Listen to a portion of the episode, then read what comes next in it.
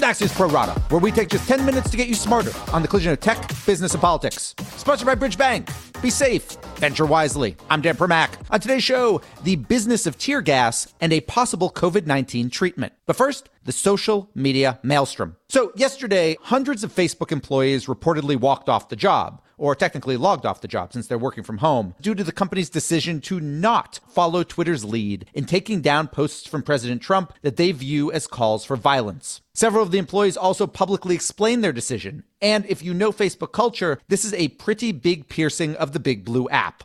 All of this, though, comes amidst broader conversations, from the White House to Silicon Valley, about the role of social media platforms in policing user content, and at least one literal conversation, with Axios reporting that Trump and Facebook CEO Mark Zuckerberg spoke via phone on Friday night in a call that both sides referred to as productive. As of Sunday afternoon, though, there was no similar call planned between Trump and Twitter's Jack Dorsey. What comes next will likely be up to Congress, where there's an emerging bipartisan interest in revisiting a 1996 law known as Section 230 of the Communications Decency Act, which effectively shields internet companies from liability for what their users post. Last week, we discussed how Trump issued an executive order related to the rule after Twitter opted to amend a fact check to one of his tweets. Today, we want to dig a bit deeper into how the rule could be changed, including the notion of using a revised version that arguably would focus more on tech company behavior than on user behavior. In 20 seconds, we will go deeper on that with attorney Stewart Baker. But first, this. Bridgebank knows the ins and outs of business ups and downs and remains dedicated to providing financial solutions to the risk takers, the game changers, and the disruptors. Those committed to leveraging innovation to make the world a better place. Bridgebank has been dedicated to providing financial solutions to sponsor backed emerging technology and growth companies for nearly two decades through its national network of banking teams and offices. Bridgebank is a division of Western Alliance Bank. Bridgebank, be safe, venture wisely. We're joined now by Stewart Baker, a Washington, D.C. attorney with Steptoe and Johnson and a former assistant secretary for policy at the Department of Homeland Security under President George W. Bush. So, Stewart, let's talk here. At this point in time, what do you see are the most salient criticisms of Section 230? There are a lot of criticisms about the immunity. I think the principal objections to Section 230 is it's a sweeping immunity that was adopted 30 years ago when online media were tiny and had no real power and were at risk of being wiped out by one good judgment for slander or libel. And the immunity was put in place to make sure that didn't happen. Today, these are some of the richest corporations in the world, and they are exercising increasing power over what we can say. And we've become a little uneasy about that power. And that has led us to say, how big an immunity do they really need? And is it serving the broader public interest? You talked in a recent piece about how, you know, these are companies that now can have, in some cases, you know, tens of thousands of content moderators. That said, they also have billions of users and hundreds of millions, if not more of that posts per day. And this is partially a technological question, I guess, but how reasonable is it from your perspective that these platforms truly can monitor everything that's on there so that if I libel you or slander you or threaten violence against you, say in a tweet or in a Facebook post, that they can quickly actually find that when there are so many other posts going on simultaneously? There's no possibility, even if they could find it, they wouldn't know whether it was true, which is a defense, or false. And I would never suggest that they ought to be liable for libel that appears on their site. The more interesting thing, and actually what the executive order focuses on, is not whether they should be regulated in what they allowed people to put up, but whether they should be held to a higher standard in what they take down. And there, what the executive order essentially says is at a minimum, they ought to enforce their own rules in an even handed and open way. Stewart, isn't that the same problem, though, in the following sense? So, say there's a high profile user. Obviously, the most high profile user of Twitter is President Trump. But if there's a high profile user that does something that violates the content policies, whether that be about violence, whether that be about public safety or whatever, and that gets either taken down or fact checked, somebody with 20 followers, less high profile, how does Twitter or Facebook necessarily find them, thus establishing a double standard? But as you said, how do they find all of those? Well, fair enough. In many cases, they find these things because they get complaints. By and large, that's how that happens. And so it's a perfectly fair response on the part of the platforms to say, oh, yeah, you found this tweet that uh, wasn't taken down, but nobody complained about it. So now that somebody has complained about it, we can review it. That's not an unreasonable approach. It may also be reasonable for them to say we have certain kinds of patterns that we look for. And if we see the pattern, then we review the post or the tweet. We're not saying they should find everything and treat everybody the way they treat the president. But if they're going to impose these standards, they ought to show that they impose the same standards on everyone.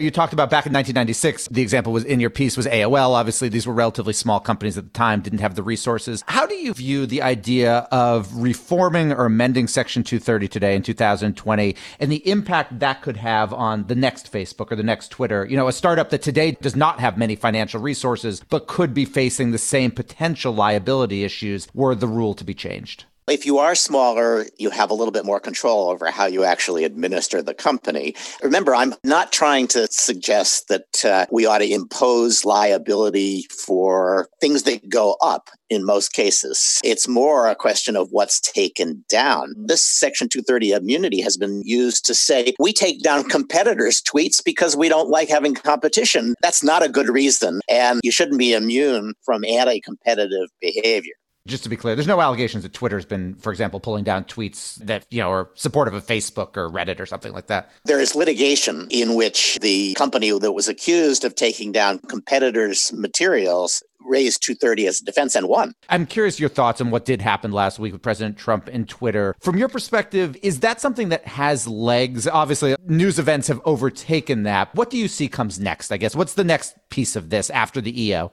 There could be action at the FCC and maybe more likely at the FTC, although neither of them is enthusiastic about it. But I think that uh, the last part of the order in which the Justice Department is asked to draft legislation is the most likely next event. The Justice Department is going to suggest legislation and uh, Congress is going to give it some consideration. You know, until very recently, both parties were very skeptical of where we are on Section 230. And so we may yet see some reforms. So you do see this as potentially being bipartisan reform here. Obviously, this thing gets wrapped up in politics and partisan politics, but you think there is some common ground here between the parties? Joe Biden said, I want to revoke Section 230. And I do think everybody has to be just a little uneasy at the idea that uh, Mark Zuckerberg, just depending on what side of the bed he gets out of, could decide who the next president is by how he enforces the rules of uh, what you can and can't say on Facebook. We need to figure out how to make sure that we remain a democracy in which all voices count. And right now, I fear we're trending away from that. Stewart Baker, who you can find on Twitter at Stewart Baker. Thank you very much for joining us. Thanks, Dan. My final two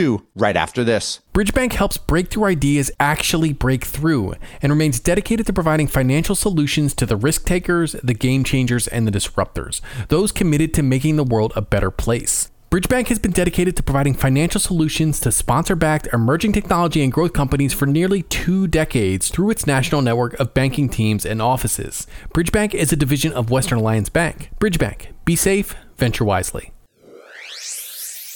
Now it's time for my final two. And first up is tear gas, which yesterday was used on peaceful protesters in front of the White House so that Trump could walk across the street for a photo op at a riot damaged church. As we reported this morning in the Pro Rata newsletter, two of the largest U.S. producers of tear gas are owned by private equity firms. One, a Pennsylvania company called Combined Systems, is backed by a firm called Point Lookout Capital Partners, while the other, a Florida company called Safariland, is owned by Palm Beach Capital. In neither case did the firms want to discuss their investments with me, which is notable because private equity firms typically love to talk about their portfolio companies with reporters. Now, to be clear, we don't know which company's canisters were used yesterday in Lafayette Square Park, but we do know that tear gas sits in a bizarre legal gray zone, illegal to use in war, but okay to use by domestic law enforcement. And in a bit of positive news, drug maker Eli Lilly and a startup called AbCellera are working on what might be the first antibody drug to treat COVID 19.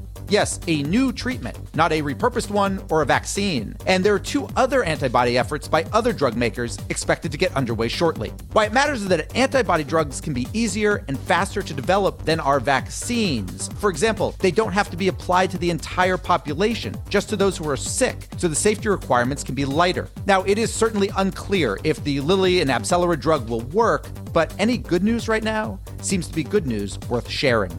And we're done. Big thanks for listening. And to my producers, Tim Shovers and Naomi Shavin. Have a great National Rotisserie Chicken Day. And we'll be back tomorrow with another Pro Rata podcast.